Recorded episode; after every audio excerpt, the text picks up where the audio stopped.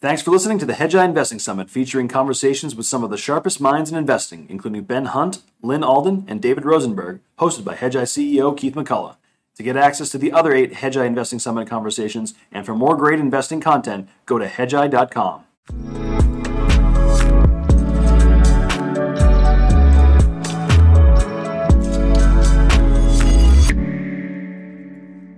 Good morning to those of you tuning in from the Americas, and good afternoon or evening to those of you tuning in from elsewhere. Thanks for joining us. I am obviously not Keith McCullough, but this is day three of the Hedgeye Investing Summit, and you will be hearing from Keith shortly and at length, um, perhaps almost certainly at greater length than many of you expected.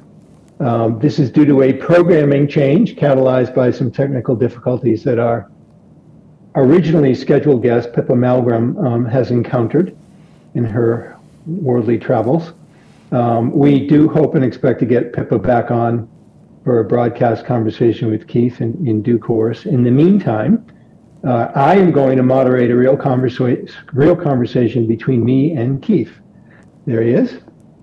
Um, and it's going to be structured, as Keith knows, to achieve two primary aims. Um, first, we want to try to knock down some pins, so to speak, that were left standing from the six prior conversations in this year's summit, or I should say this summit uh, that unfolded yesterday and the day before.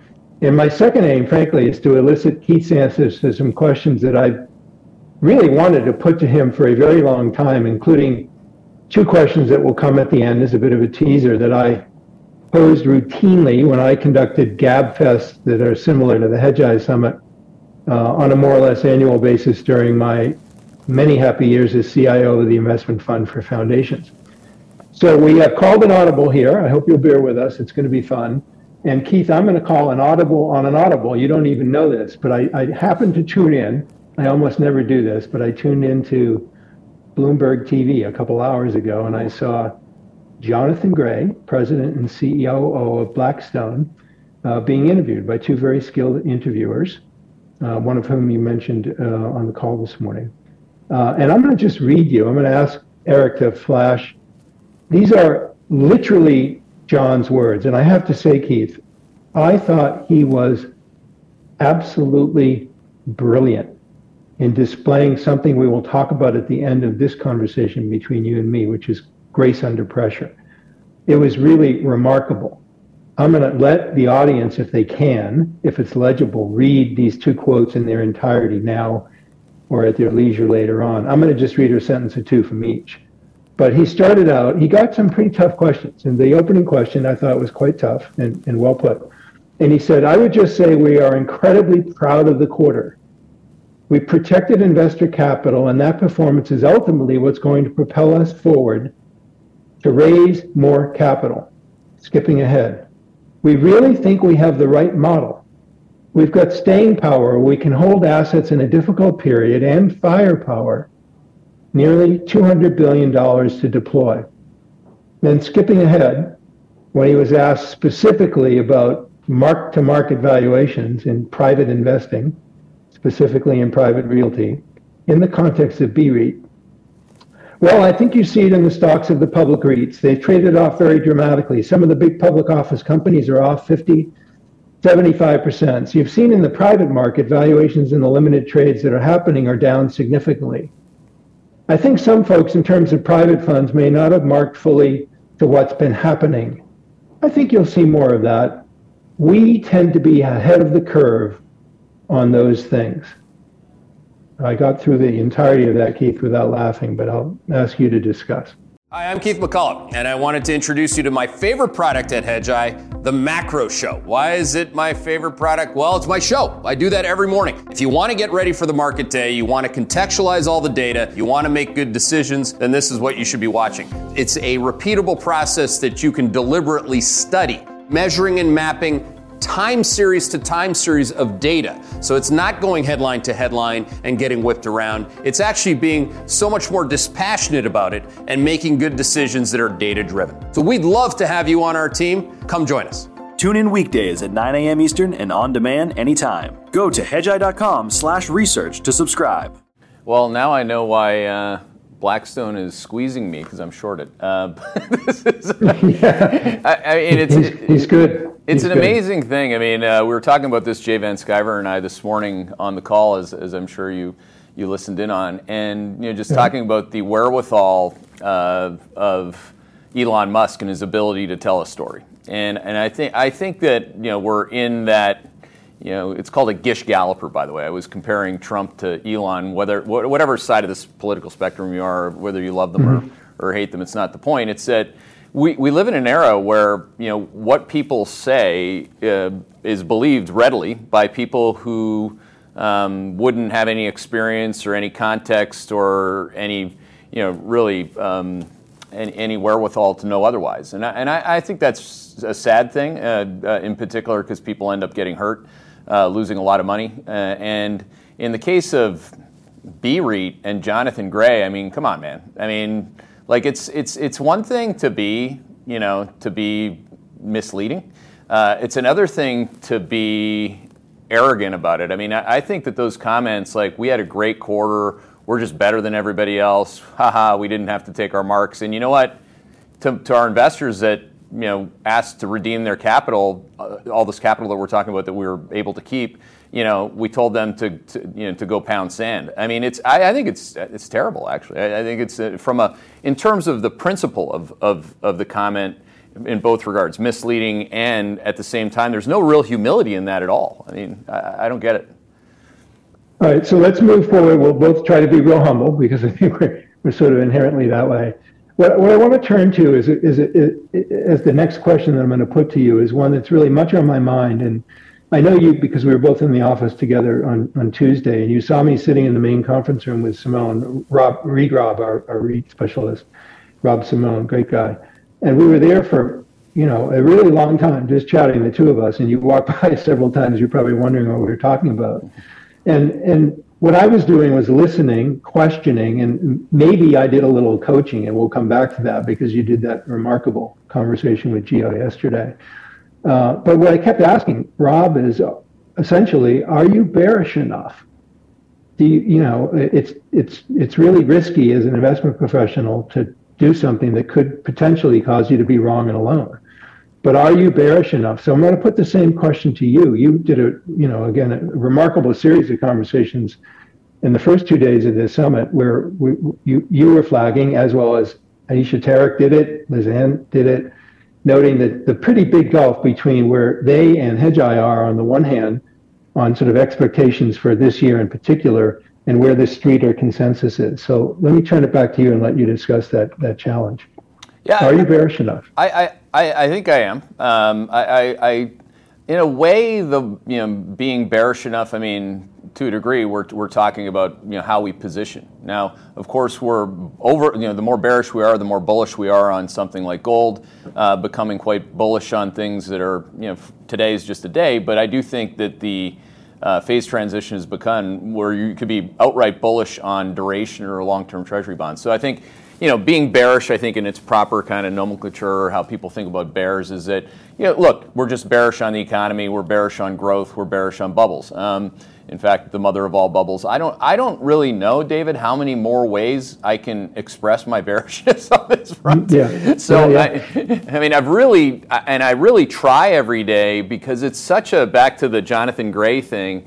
I mean, there is, um, if there's ever been a head wall of the other side of what I believe. I mean, it, it's as strong as, as, as it could be. And I've seen a lot of bears actually capitulate to going bullish, I mean, on the economy and on growth.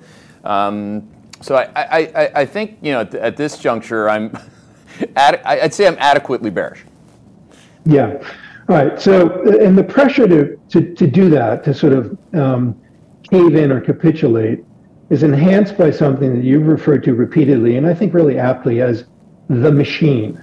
Now, consistent with my aim here over the next roughly 40 minutes, because we've got a tight stop at, at the 45 minute mark, as I think you know, um, consistent with my aim of sort of helping people learn how to fish and maybe handing them some fish at the same time, that, that, old adage, that, that old adage.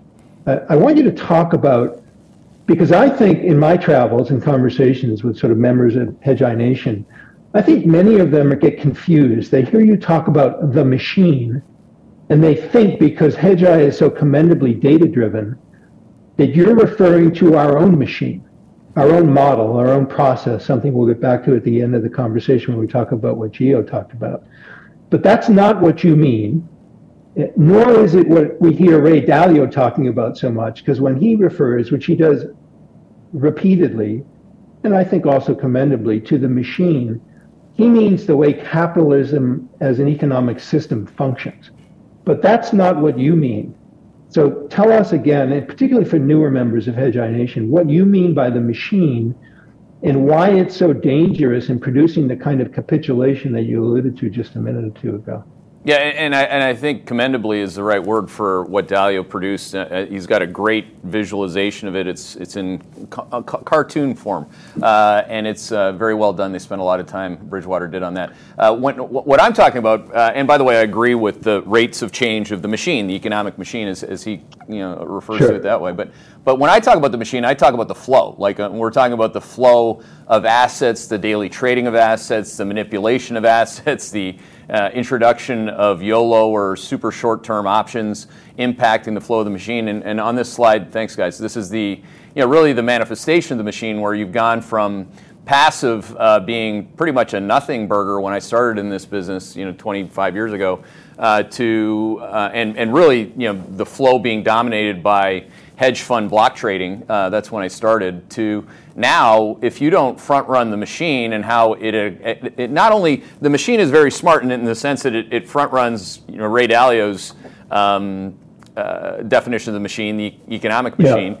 But the machine itself is constantly being manipulated and perpetuated by the very well understood by sophisticated and large investors um, you know, reality of the situation, which is you can really push things to different limits where people will be forced to make bad decisions. And we also call that being the uninformed volume. So uh, we have a solution for that, which is, of course, the risk ranges. But um, yeah, to me, that's, that's what it is. It's the flow. Yeah. Um, I want to come back to that because I have my own vision of the of what machine means in our context in our professional lives. That's related to the sort of longer term work that that I'm working on at Hedgeye that you're acutely familiar with. But before we get there, I want to touch on something else. This is back in the sort of teaching people how to fish category is this thing from handing them a fish, although there's quite a bit of overlap. But but you say repeatedly, again, I think commendably, maybe we're overusing that word, that it's the particular that matters. Look, we both studied Mandelbrot, you know, carefully, and it is the particular that matters. But you've also said, and, and, you've given nice shout outs to your former mentor Yale, Robert Shiller, that, that the first thing you learned at Yale that really struck in, got through your, as you call it, your thick skull, was this idea of the regression to the mean. A mean is an average. And so, how do we reconcile this view that it is the particular, not averages, that really matter, with the notion that his concept of regression to the mean is actually quite important in investing because they seem to be at odds with each other. This is never a question I've ever posed to you, and I certainly didn't give you this question in advance to think about. So no. apologies if I'm putting the boss on the spot. I, I, I, think about it all the yeah. time. I mean, it, it's, um, yeah. and the things that you think about, David, you know, it's like uh, the longer you do this, the more things you have time and space to think about. And, and most importantly, yeah. you have, with experience, you have time to put it in the context of your cycle. So, you know, uh, or in, in, the context of your process. In this, as in, in this case, I think the answer is quite simply, it's mean reversion within cycles. I mean, so when you look at, and, and that's really what I'm just, uh, you know, now you've actually gone from, from one slide to the next. We're talking about like the foundational slides of, of the process. Guys, go to yeah. the slide after the machine. Um, t- I'm, what I'm talking about is the very simple mean reversion of going to the top of the sine curve and then to the bottom of the sine curve within a cycle.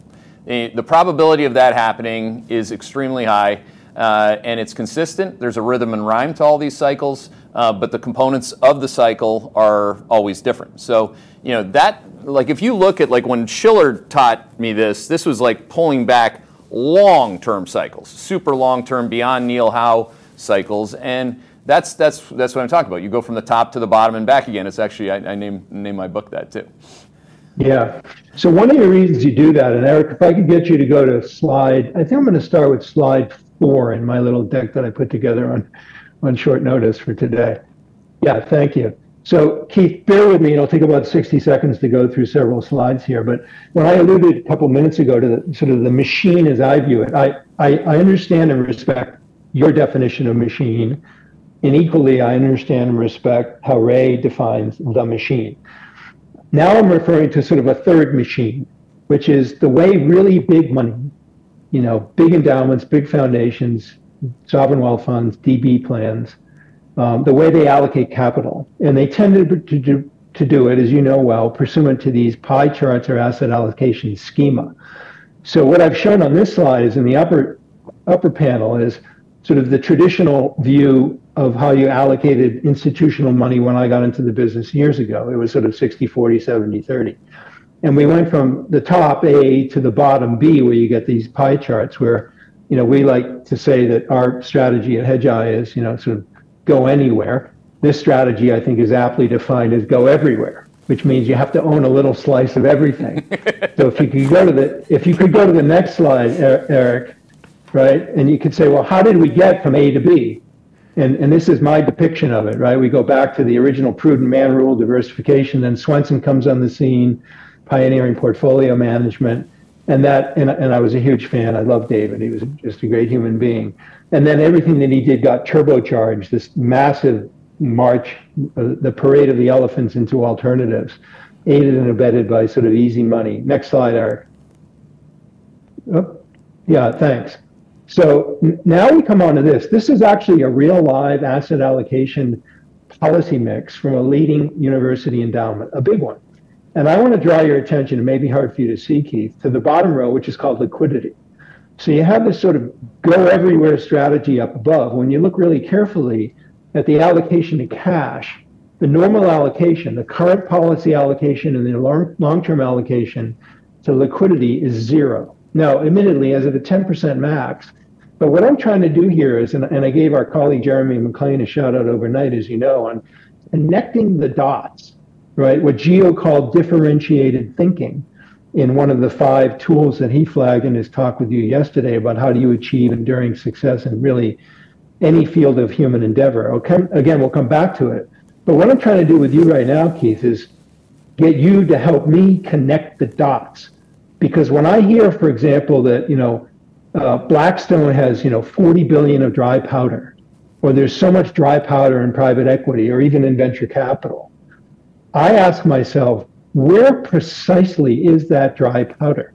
Because this university, I can tell you, I won't name the institution, but they, you can actually see it in their policy mix. They have massive holdings of private investments, mm. and they have virtually no liquidity.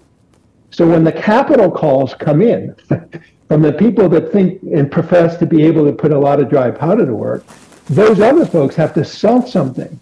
And they have to sell it, and you and I talked about it in our very first on air conversation they have to commit the cardinal sin of investing, which is to be an involuntary seller. And they have to do that to meet their contractual commitment to provide money when the managers call it. I'll stop there and ask you to discuss the phenomenon because I think if you try to connect these dots, that's where I think you could get really even more bearish than you currently are. Oh, oh yes. Uh, you take, especially when you go from without going through every iteration of it that perpetuated it. The easy money being the most obvious, and it was appropriate that you started with Greenspan and went through Bernanke. I mean, if you really you know, take a step back and you go, what's the difference between 60-40 and the everything pie? And what I love about you, David, is every time we talk, I learn something new. Uh, that's great. You know, like we have a go anywhere strategy, they have an everything strategy. Is that you know the the Blackstones of the world were the largest recipient of the everything pie. You know, oh, we have some yeah. of that. We have some of this. They have a, a, I call it pie chart macro, and we'll charge a fee on every part of the pie. You know, but the, the real the real problem with that, is, of course, is when you have to compete with cash and you have to compete with a higher cost of capital and a respect for you know for liquidity. So I, yeah. I, I think that that's where you can get beyond bearish on, on the number one factor, by the way, that you want to avoid when you're in quad four to begin with, which is not having liquidity. So uh, whether it be a corporate who cannot you know, pay, make their coupon payments, be a be somebody like Black like Blackstone that can't make their B REIT you know, distributions uh, or otherwise. You know, really what you're trying to find in a world where where cash flows are revenues are slowing, cash flows are slowing, liquidity is drying up, is you're trying to get long liquidity, right? So. Um, I, I, that is frightening. I mean, when you really think about how much of that money uh, has to be, or should be, or that that that that capital uh, needs to be marked to market. Um, and for, for, again, it puts Jonathan Gray's comments. Um, I called it different things, but I mean that that it's beyond um, misrepresenting the risks associated with being invested in that at, the, at this juncture of the cycle. Hi, Robert McGroarty here, Director of Subscriber Development at Hedgeye. Hope you're enjoying our podcast. Start generating alpha with our suite of Sector Pro investing research products. Dive deep into retail, industrials, technology, and everything in between with exclusive access to the sharpest analysts and actionable ideas on Wall Street. Go to hedgeye.com forward slash research to subscribe. Enjoy the rest of this episode. Yeah, I'm glad you mentioned the word cycle because my next question for you, and it's sort of something you've recently introduced, and I was delighted to see it, as you know, because I, I gave you a shout out on it publicly. But this concept of cycle to date is distinct from year to date or month to date or quarter to date. So we have an opportunity. We're having a semi semi unhurried chat here. Just explain for me, but more for the broader audience, what exactly you mean by cycle cycle to date. How do you define a cycle, and what do you do, frankly, with an investment professional or investment committee, an allocator, an asset owner who sort of arrives mid-cycle? You know, how do you help them understand that they are actually arriving mid-cycle? and that they don't make the mistake of, uh, of using the wrong metric, if you will, to assess evolving performance. I mean, that of course is, is a is a terrible problem, but it doesn't you know you don't get an answer because you have a problem. You know, I, I, I tried to um, explain this through the lens of something people might really understand, like binge watching. You know, just because we're in season five of Yellowstone doesn't mean that you just get to you know, you know, uh, assume that you know everything that happened in the prior four seasons. That's where you're at. I mean, I, I, I can't change that. I can help you understand where we're at. Now, cycle to date is economically really easy to identify. It's where are you again on the sine curve of economic growth? Where are you on the sine curve of inflation? Where are you on the economic sine curve of the rate of change of profit growth? Each, all three of those big cycles, the big three that I care about, they have a top, they have a middle, they have a bottom. They have accelerations and decelerations embedded therein. So, you know, what, what a lot of people, you know, get caught up in when they look at year to date is their own career risk management or their own covering of their ass or their own performance pressure. I mean, if you're at a hedge fund, I mean, your your your to date performance is like t minus four hours. I mean, uh, or t minus a week at best. I mean, these these performance pressures are real, but they should not be confused with cycle to date or where we are in the cycle itself you know, there is a defined date that, you know, that the Quad 2 economic growth period peaked, which is in the fourth quarter of 2021. That's an empirical fact. That's not an opinion.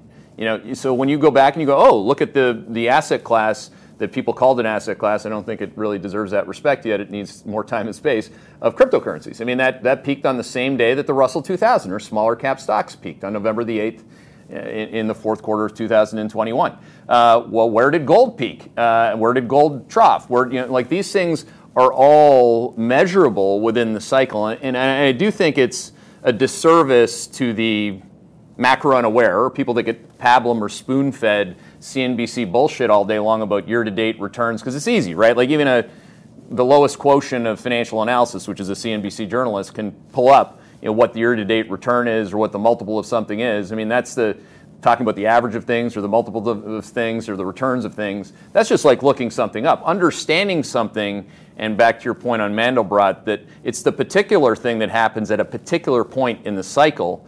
Well, that's the most critical point. So you really need to know, uh, you know, when we're going towards the low end of the pool or the deep end of the recession, because that's when all the bad stuff starts happening, which in this case it just did. Yeah, you're making this really easy for me because you just mentioned a journalist pulling up data. And my next question for you was going to go back to a comment you made in passing the other day, which I really found intriguing. Because you said, I, Keith, am using Chat GPT to pull up, well, fill in the blank. I'm really curious to know. Uh, and, and let me just say, and this will be kind of a test of your grace under pressure too, because you actually said, and I think it was a conversation with Liz Ann, but it may have been Lyn Alden, that you know last year was the worst year for the S&P since 1937, which is just flat wrong, right? So I, I heard it I typed in Chat GPT, right? It's the third worst year since 1937. 2008 was was worse. And in 1974 was worse, particularly when you add an 11% inflation in 1974. So you were talking a drawdown of almost 40% in each of those years versus a much more muted drawdown last year. But I started using it a lot, more is just a kind of a glorified search engine. But I was really interested when you mentioned it. How are you currently using it? Well, it saves me time. I mean, I don't yeah. have to. Uh, so, for example, I still I'm still a creature of my own habits, and I'm if you know, I got plenty of faults. One is that I'm stubborn uh, when it comes to that. I I will not get off my rocking horse in the morning in terms of my routine, the deliberate nature yeah. of it. So th- this morning, so for example, I'm writing about Apple, and I'm trying to contextualize, you know, what Apple is, not only as a percentage of the S&P 500, the all-time high as a constituent, 7.1 percent, uh, but I wanted to go back and figure out what was the day that Apple peaked. So, and you know, I could have easily just punched that into ChatGPT uh, like I did when I was writing my early look yesterday on oil, because I was saying Exxon, when it was the peak constituent, that's when the oil price was when? I popped it in Chat GPT, $147, I believe, uh, a barrel in July of 2008. Um, but the Chat GPT gave me that number. I, I should have done that this morning with Apple. Instead, I probably took four to six minutes and actually, you know, you know, scrolling over the price and making sure I had the right date, then thinking about it, and it was January the 4th at $179, if I re- recall correctly. So, what, what, that is just going to give people like me who have to deal in the space of empirical truths and, and historical realities as opposed to narratives or whatever. Um, that's just going to that's only going to make us better. I mean, it's just going to make us faster. And when you have to play against good players to begin with, that's one problem. When you have to pay, play against them and they have better information faster, uh, it's just like watching an NHL playoff game. As soon as something happens, they don't look at each other. They look at the iPad. You know, the, you see the whole bench looks at the iPad now. That, that would, that, that's, that's perfect. Now you can see precisely what happened. You, you have full information, and you can go on to your next play, which is really the most important point. So next question is going to ask you to do something I know you're somewhat uncomfortable doing, again, commendably so, which is just exercise intuition and judgment as opposed to thinking about data. And the question is, it's also building on what we just talked about with Chat GPT. But as you've used the technology, can you imagine in the in the medium and longer term circumstances under which technologies like that make the allocation of capital a lot more efficient, and as a corollary, make it harder to bring alpha out of public securities markets. Oh, uh, provided that it is the actual truth. Now, this is the risk, of course, is that you know yeah. every everyone wants the truth and, and, has wanted the truth, if only they want it to be their truth. So let's just you know call the current manifestation of social media just that. You know, you need to believe this, therefore you believe this, so you're going to go to that source that can give you supporting data points. I think, I mean, when you think about it, and you know, considering the institutions academically that you and I went to. Um, some of the most brilliant, and I mean highest IQ point, on paper, brilliant people that I know and that you know, they are some of the most impressive politicians and or media experts supporting those politicians that you're ever going to find because it takes a big brain to be able to say one thing and know that the truth is on the other side and just know how to knock down the truth data points really quickly that's that is, that's an amazing skill like I, I, people should be you know trumpeted for that. You know, pardon the pun. But but but if, if we talk about it within the lens of like what I just said, those two things, like what was the day that Apple peaked? You know, what was the worst return? I mean, total return last year, uh, if you include bonds, was probably the worst since 1937. But we can check that up, right? We don't have to debate that. It can be immediately audited, and for for Wall Street, I think in particular, because the old wall is one of the few places, David, as you well know, all the way, and in all of its manifestations, it includes the buy side, obviously, as well, all these investment committees. Um, they have gotten away with not evolving where we as a society champion like something like AI instantaneously. Whereas you can't, in, in asset management, you're willing to believe any poppycock, any, any bullshit, anything to support whatever position you've already taken. Whereas you can quickly look up something like uh, ChatGPT. When you enter a recession, do you buy tech? The answer is unequivocally no. Well, but, but, but bond yields are going down and then we're done to the. No, just stop it. No. The, the answer is no. it, it, but you have a lot of people that allocate capital to tech with currently falling bond yields, thinking that the recession and, then the recession. Well, what is the recession? I mean, uh, you know, ChatGPT. Who's who's more accurate on their GDP nowcast, the Atlanta Fed or Hedgeye? Well, there's an answer to that. It's Hedgeye. So why do you believe the Atlanta Fed? Well, because I like that one. That's a that's a that's a soft landing. I think that I think that the the opportunity here is manifest uh, both externally and internally. Internally, I want to use that against or in in conversations with my analysts all the time like you just did with me. I mean, we want to know what the, the, the right answer is, not one that is convenient. Yeah. I'm going to, again, I'm trying to connect dots here that others might not seek to connect or they might think it illogical to connect. But again, we're going to go from chat GPT to, as we enter the, the last third of this conversation, to some really, I thought, really insightful comments that Gio made in particular in your conversation with him yesterday. Um, so, it, by way of review, as, as most people know probably that are watching this because they watched that, that interview. If not, they should maybe stop this one if they're watching it on replay and go and watch that one and come back to it because it's really good. But, but what Gio argued, uh, uh, maybe even observed is a better verb, is that there are really only five ways to achieve sort of enduring, lasting success in any field of human endeavor, right? Superior talent, the superior work ethic, the superior process, um, sort of superior hiring, delegation, right? Finding the right people to be your team members. And then finally, differentiated thinking. And I've thought a lot about it since I heard him. I mean, I had encountered this these concepts previously to your conversation with him yesterday, but I thought a lot about it overnight. And I was going to try to pose the paradoxical question to you, Keith, because what he didn't add as a sixth element is like experience, right? the wisdom and the judgment that comes from experience. And I could sort of immodestly say, look, I'm older than most people at Hedgeye. I am certainly older than you. And look at me, aren't I wise? And I have all this experience. but I want to actually flip it on its head and say, can't experience, particularly in a market environment like this, become a, more of a handicap than a benefit in the following precise sense that because we all like want to recognize patterns, we try to fit these newly arriving data, and I talked about this in, in, in an earlier version of our, our, Moab series, right? We tried it in the first part of it, the one that we did with Josh and, and you, um, that, that we try to fit newly arriving pieces of the puzzle into a pre-existing pattern. And that's where experience can actually become a handicap. So I want to ask you to reflect on what I've just talked about through the prism of where we are today, because of course, some of the things we're seeing look very similar to 2008 or to 2001. But again, we get back to Mandelbrot in the particular. Discuss.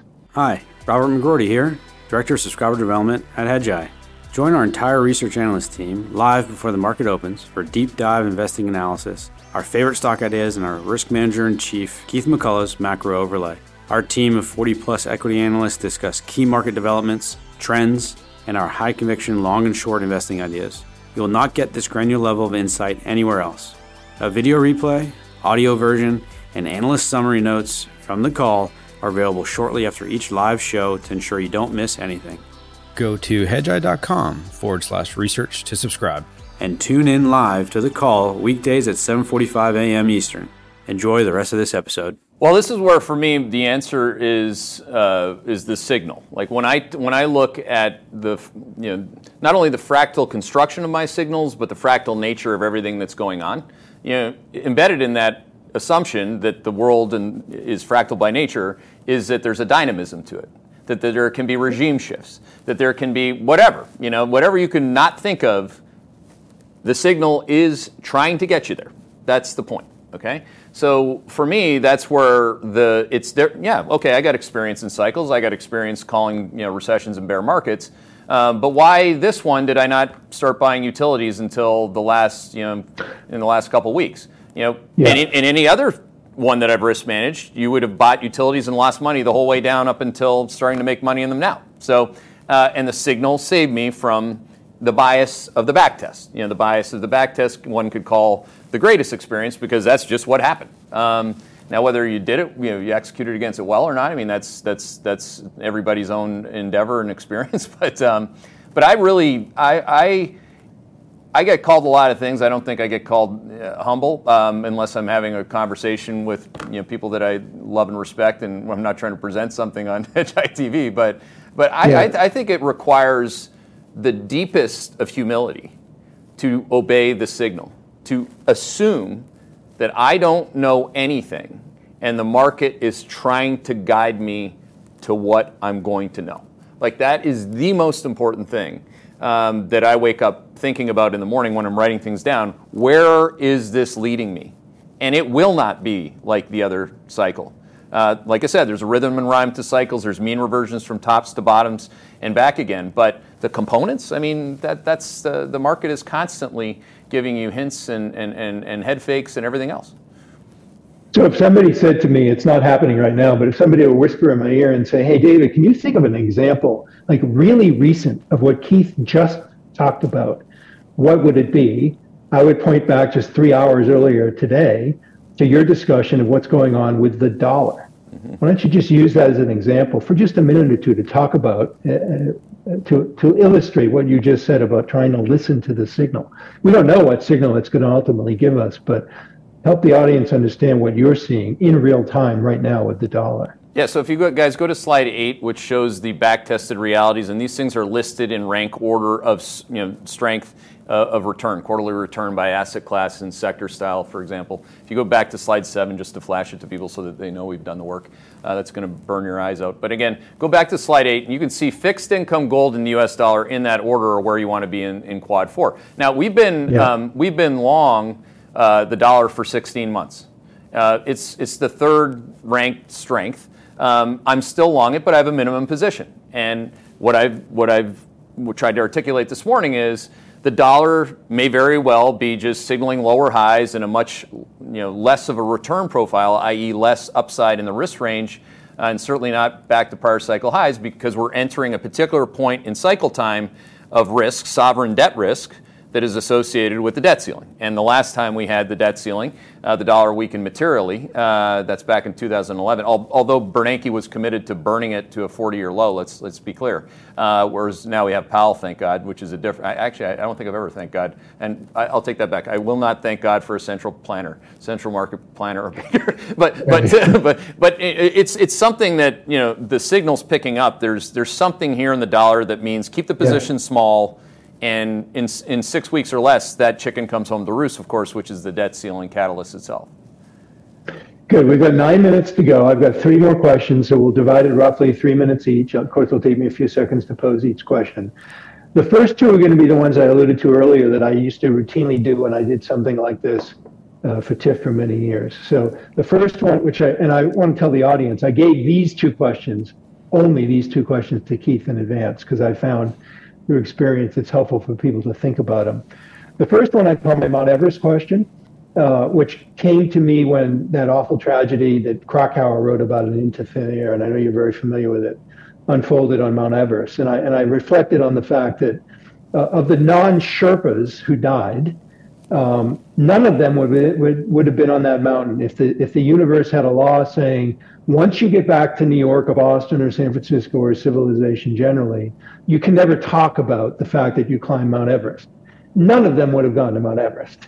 so it leads to a question what is the single feat, F E A T, the accomplishment that you would be keenest to accomplish, subject to the condition that no one would ever know that you'd achieved it? My, my immediate response, because you're right, it takes a little while. Uh, I actually went and had a shower and thought about it. uh, but the, the, the begin, because that's where I can think, because I can't hear anyone else. Um, my my quick response was, well, I, I put the puck in the back of the net for the Toronto Maple Leafs, you know, at the end of a Game Seven, so that they actually advance past uh, the first round for the first time in 04 since 04. Um, but in all seriousness, I, I, thought about this a lot, and um, you know, what I would do, I would re- reduce the financial burden uh, to lo- certainly low income and, and maybe even middle income, like in terms of how I grew up, families on their ability to support uh, in their family uh, a child with a disability. Mm-hmm. That that to me, having lived through it, is an extremely important thing to have the financial resources to be able to do. And I would love for the world to just have that, for the kids in particular, to have those resources. Yeah, that's a great answer. It's actually a very good segue to the second question um, in the following sense. The second question I call my grace under pressure question, but you've seen so many times families with, with children with disabilities display incredible grace under pressure because you know better than anyone in the world because you've experienced it directly just how much uh, stress there is associated with that. So the grace under pressure question is what is the greatest display of grace under pressure you've ever witnessed in real time either in person or you know on tv but replays don't count? Well, this one again, it, after you think about it for a little while, um, I, I'd have to go with my dad on that, um, where an unbelievable, and I didn't get this, David, until I got uh, until I got to be a teenager. I, I would say because that's when I recall it.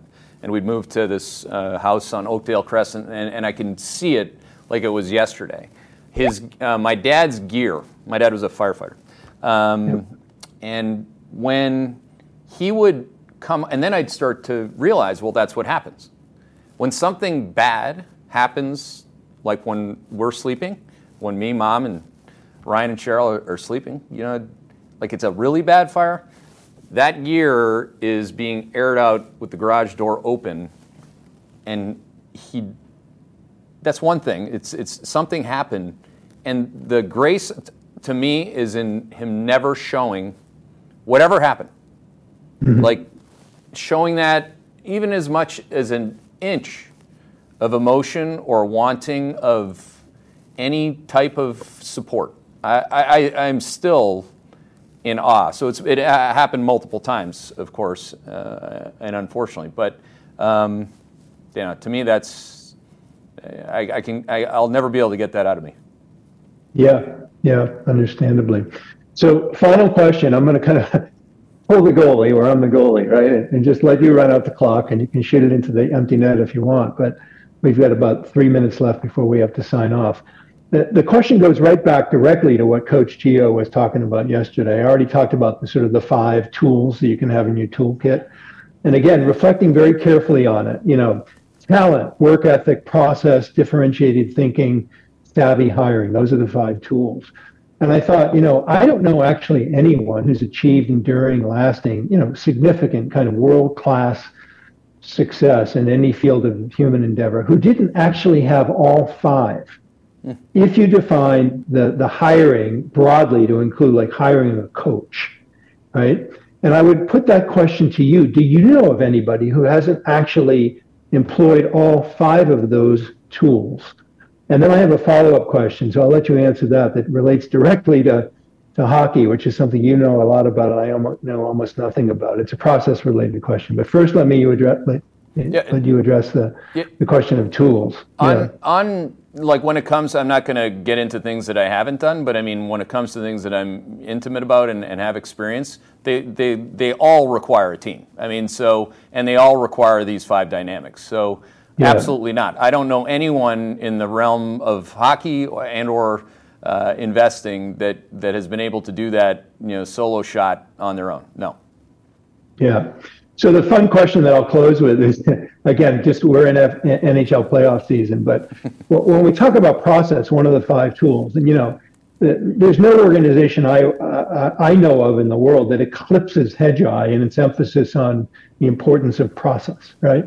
But I look at NHL games on the TV, and I think once leaving aside practice and drafts and conditioning and everything that goes on surrounding game time, but once the players get on the ice, I don't see a lot of process. in the 60 minutes that unfold from the from the opening of each period to the to its close what am i missing well, I mean, uh, you prepare. Your process is your preparation, both your mental, you know, and your strategic prep preparation, your physical pre- preparation, of course, as well. So you have to read and react, and your every every reaction to somebody else's action is based on your process. I mean, you, the preparations that you made getting into that. I mean, if you could you could see an entire lack of process, obviously, if you and that's maybe an interesting. I mean, that's that's an interesting handoff. I mean, to today's analog that we're trying to help people see not a hockey game, but see a full investing cycle game. Like they have so many things that they think that they should be looking at because they've been watching CNBC and you know I know why you're watching Bloomberg. You just wanted to watch what Jonathan Gray was going to spew today. That's but, right. But, exactly. um, but but but that's really the challenge is to see all the unique um, things that a professional does when playing anything, including the full investing cycle game at the highest level. That, that's, that's, that's our goal. We, it's, it's tough. it's tough to get, just like anyone else. Ask, ask, um, ask somebody, go, go ask Wayne Gretzky to teach you uh, how he, sh- uh, uh, like how he, how he shot a certain puck at, at a certain time, at a, certain, at a particular point in time in game. And, and, and, and it's going to be tough. Yeah. Well, we're going to break it off there. This has been fun. I think you've done a good job on this. I'm going to invite you back to do this again.